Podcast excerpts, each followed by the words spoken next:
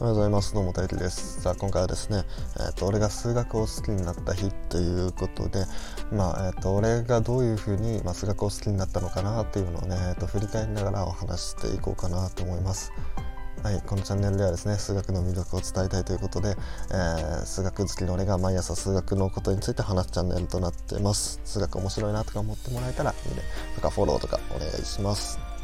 はい、えー、それではですね、え、っとまあ、俺がいつ数学を好きになったのかっていう話なんですけど、まあ、あの決定的にこのこの瞬間に好きになったっていうのはそういうのはなかったんですよね。なんか元から好きで、うん、だからそそういう決定的な瞬間はないんですけど、まあ、これが原因なんじゃないかなっていうのはね、えー、と何個か思いつくんでそれについてお話していこうと思います。えー、っとまあ、まず1つ目がですね、まあ、俺が子供の頃、まあ、子供の頃って、まあ、今二十歳なんで、まあ、1 5 6年前かな？まあちっちゃい頃の時にその親にそのゲームを買ってもらえなかったんですよね。うん、俺の世代だとあの DS とか、えー、PSP とかでなんか、えー、ポケモンとかドラクエとかっていう、まあ、ポケモンだとダイヤモンドパールとかあそこら辺の世代なんですよね俺は。うん、その世代なんですけど、まあ、そういうゲームを買ってもらえなくて、まあ、親がゲーム好きじゃなくて、うん、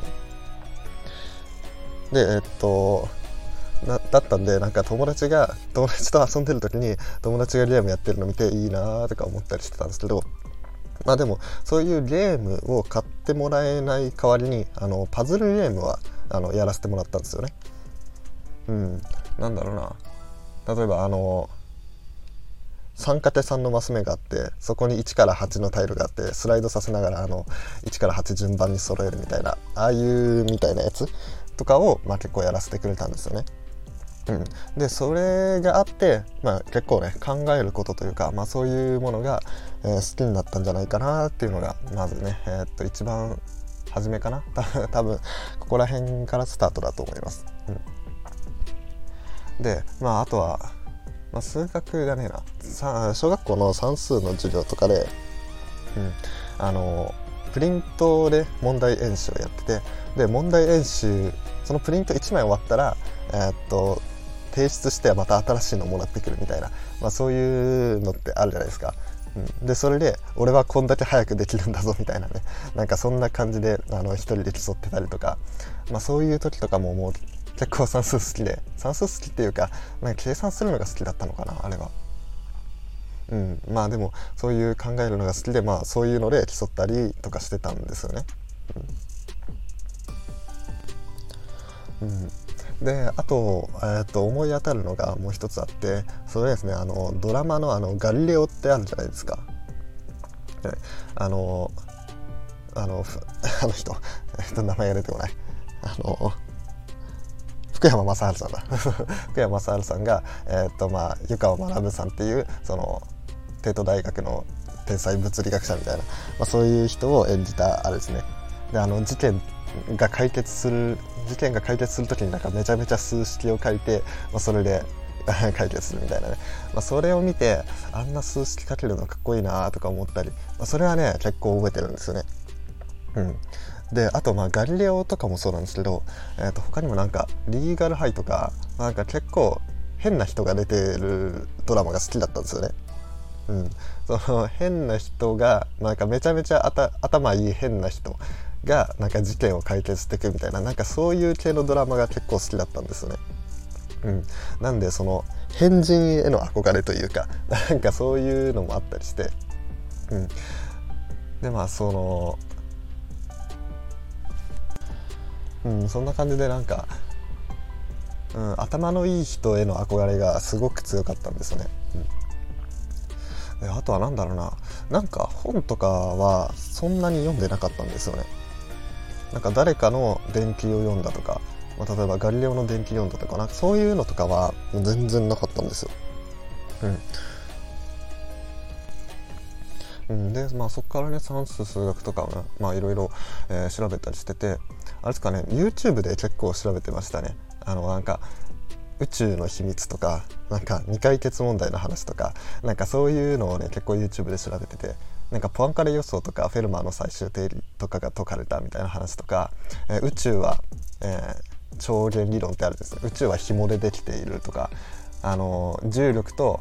えー、量子力学、まあ、これを結びつけるその統一 なんだって統一理論っていうのかな？うん、その全てを表す数式はどんなものなのかみたいな、まあ、そういうなんか NHK の特番とかってあるじゃないですか、うん、そういうのとかを、まあ、YouTube に上がってるのをよく見てたりしたんですね。うん、で、えー、っとまあそれはもう元から数学とかその知識があってというか憧れがあって見てたんで、まあ、これがきっかけとは思うんじゃないと思うんですけど。まあでもこういうのが好きでもうめちゃくちゃ調べてたんですよね。うんでまあその時思ったのが何か、えー、っと未解決問題数学の未解決問題とかを解けたらかっこいいだろうな みたいなねなんかそういうのを考えたりしてたんですよ。うん、世界中誰も解けないけど自分だけ解ける問題ってなんかかっこいいなってまあ全然そんなレベルまで達してないんですけどでもなんかそんなことできればかっこいいなみたいなね そんな風に思ってましたね。でそれが多分中学の頃かな？中学高校うん中学くらいですね。うん、で高校に入って、まあ、数学とかね高校数学もっと、えー、発展したものをやっていって、うん、でまあそこからまあいろいろ普通に数学勉強してってで俺がですねあの高2の時に、えー、と会った友達があのまあ、結構数学というか考えることが好きなやつらばっかで、まあ、そういうグループに入ってでねこれもまた楽しかったんですよ。あのえー、っとなんとか高校算数部みたいなのを勝手に4人くらいで作って でそこで、えー、数学の大学の過去問解いたりとかなんか数折りの問題解いてみたりとかなんかめっちゃいろんなものにね手出してたんですよ あのあの定期テストとかはあんまだったけどもし大好き人間みたいな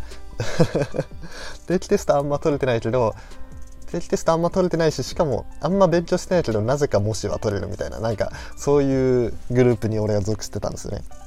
うん、っていうのもあってでそれでねさらに数学好きになったっていうのがあるんですね。